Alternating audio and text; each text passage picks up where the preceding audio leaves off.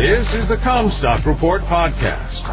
We are strong advocates for the American family farm and your top source for the agriculture markets. And now, here's your host, David Kruse. This is David Kruse with the Commstock Report. The Creighton University Rural Main Street Index has been slipping similar to the GDP, falling 3.8 points to 46 in July.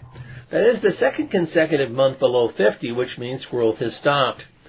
The Bankers survey has turned more negative, citing higher farm input costs, lower livestock prices, and drought as major concerns. Farmers fear higher interest rates as part of rising costs. Once flush bank accounts are draining while loan volume has strengthened. Also similar to the overall economy, hiring remains strong with the hiring index up from June at 60.9 in July. The business confidence index was the worst of the numbers at 26, down from 33.9 last month. That is deeply negative. There were state by state disparities in the indexes. Things are great in Missouri with a 69.5 RMI and 6.7% gain in rural non-farm employment. The rural economy is not so hot in Minnesota with a 36.6 RMI and South Dakota with a 38.4. Even then, there were small gains in non-farm employment in those states. As a general statement, markets have a lot of economic pessimism factored into them, and there have been signs on recent bad news where markets have not responded with renewed bearishness to them. Is the rural economy in a recession? I do not think anyone would say so yet.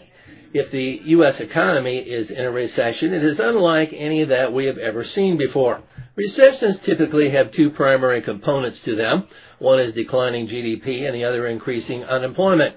We have the former but not the latter. There's still plenty of help wanted signs out there. The Wall Street Journal says that there are 11 million unfilled jobs available, 4 million more than at the height of the last expansion. Job labor force participation is low, which is attributed to, in part, the retiring baby boomer demographics.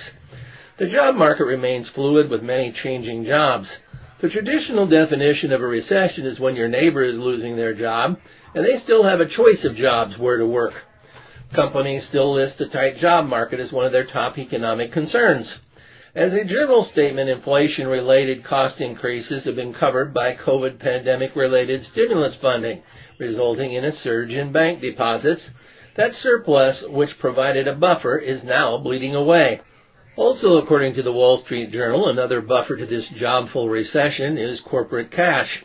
Companies like consumers have also been subsidized by government funding as corporate profits surged during the pandemic. They are reportedly sitting on $4 trillion in cash while corporate profit margins continue to hold high at double digit gains. This situation too has never been seen during a recession. The federal government and the Fed did a very good job of flooding the economy with cash during the pandemic, albeit at a consequence of adding to the deficit. What we are experiencing now resulting in inflation is the overshoot of economic stimulus as well as supply chain disruptions, including a war in Europe. Companies could sell more benefiting GDP if they had the components to finish products.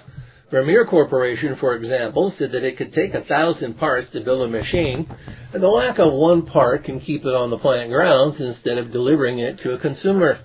They are trying to fix supply chain shortages. The four trillion in cash held by corporations means that they do not need to reduce their spending until consumer demand and profit levels contract. There will be some adjustments made to the global supply chain that will actually benefit the U.S. economy as many industries reshore production from overseas, addressing shortages and reducing risks to their supply chains. For example, Congress passed a $52 billion CHIPS bill to reshore that strategic industry to the United States. The global economic situation is much more untenable.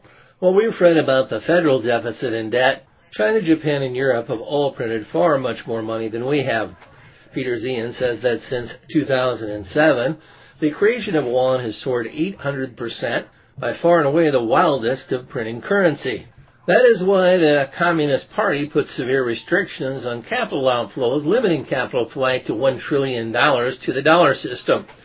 No one considers the yuan worthy of being a global currency, least of all the Chinese.